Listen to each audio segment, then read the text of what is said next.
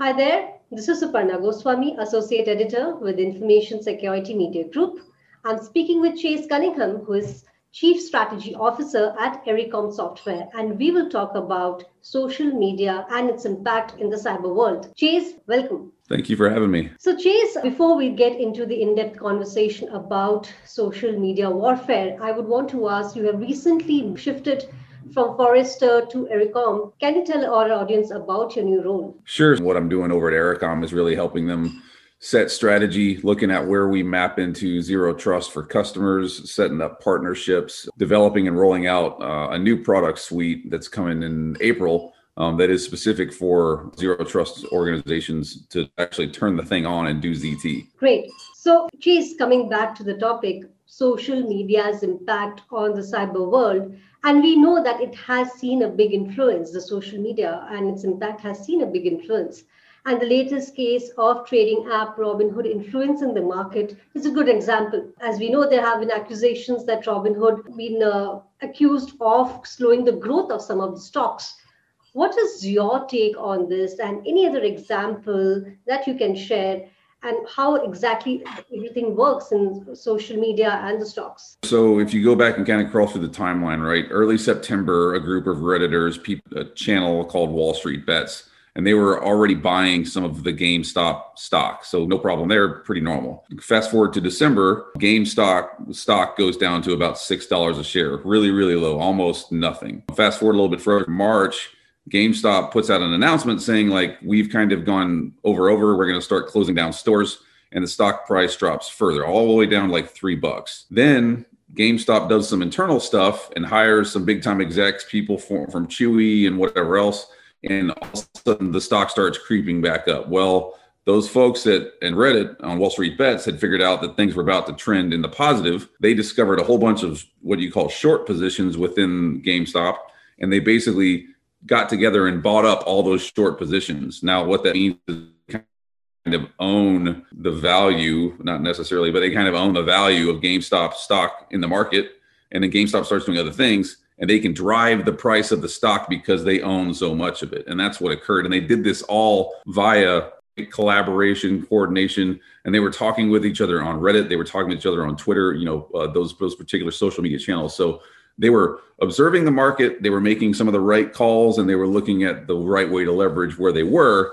But they did wind up basically manipulating market value with what they had already purchased and the way that they approached the problem. So, Chase, Twitter is also an example, right? How it happened? Can you explain that to uh, uh, the audience? Yeah, so the, the Twitter stuff has shown up a couple of times where someone has basically uh, used an influencer's account or used uh, a trading sort of related account and posted information that was either potentially disruptive in nature and then people go off and buy the stock because they're watching people you know talk about it and then something happens and people either make money or lose money. But the point is it was not necessarily accurate information. It was a use of social media channels the value of something and then there's an outcome. And that that's a problem when you think about the spread scope and scale that you could potentially have with a social media channel. I mean if you have one uh, Elon Musk actually he didn't manipulate the stock, but what has happened recently with Bitcoin, Elon Musk literally triggered, you know, hashtag Bitcoin fire, and Bitcoin goes through the roof with no real need for it. It just happens because he said the word. Like that's that's insane. That's crazy when you think about it. So this is essentially you're saying a flaw in the in the stock market as well right? Yeah i mean this this this is something that's been sort of known for a while that the ability to do what's called shorting stocks is not necessarily a good thing because it's like borrowing against borrowing and moving values around or whatever. And it it usually only happens with big time hedge funds which are multi-billion dollar organizations that can do this or with really really rich individuals who short stocks. Um, but this time you had a bunch of folks that were in on Robinhood that could buy portions of a stock. They could buy, you know, a dollar here, three dollars there, five dollars there, and it winds up being a bigger collective uh, because of the social aspect than it is of one individual entity. So, is there a way out? How can businesses plan for such kind of uh, cyber uh, cyber warfare attacks on their stocks? Well, I think one of the big things they have to do is they have to monitor those types of uh, transactions. They should be looking at what's going on so they understand if I mean, if you were at GameStop, you know, executive level or whatever else, and you saw all of a sudden the stock just starts creaking up through the roof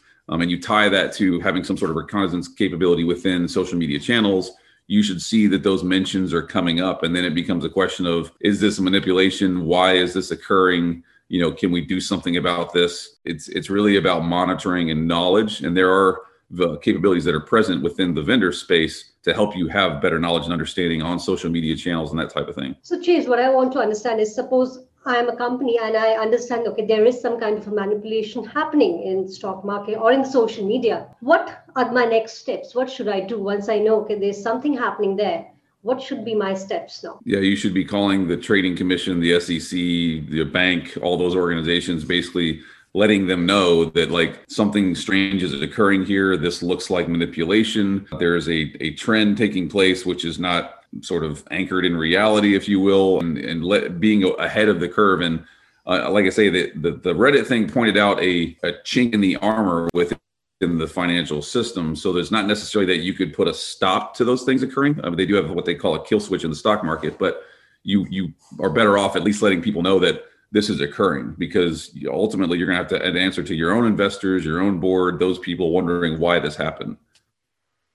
Okay, and if I have to tie this back to certain technology, is there a way companies can leverage technology to understand whether there is some kind of manipulation which is just about to, which is just starting? So, no one yet, to my knowledge, has created a technology that ties market valuation specifically to social media online presence and interaction. Sounds like it's a you know somewhere. I'm sure there'll be a billion dollar startup coming soon that does that. But what you have to do is you have to be able to sort of monitor what's going on in the market and monitor what's going on in social media, which there's a variety of companies that do those types of things. And then somewhere between those two, you're going to need a human being to kind of say, this doesn't look right, this is manipulation, etc. Okay. And if I may ask, where do you think the power lie in the social media era? With whom does it lie? The power of social media is great because it's social, right? It means the power actually lies with us. However, it's also bad because the power lies with us potentially. Um, it's one of those things where we've seen if you use social media the right way, you can cause kinetic impact, loss of life, manipulation of the stock market. It can be weaponized very, very easily, especially with the speed which narratives spread within social media. So the power is is with the people, but we also have to be very cautious because the power is with the people, especially at the level that we can operate. Chase, thank you so much for sharing your thoughts on social media warfare and what influence it can have on stock company stocks. Thank you so much. It is always a pleasure to speak to you. Yeah, thank you. You're listening to Chase Cunningham for ISMG. This is Suparna Goswami.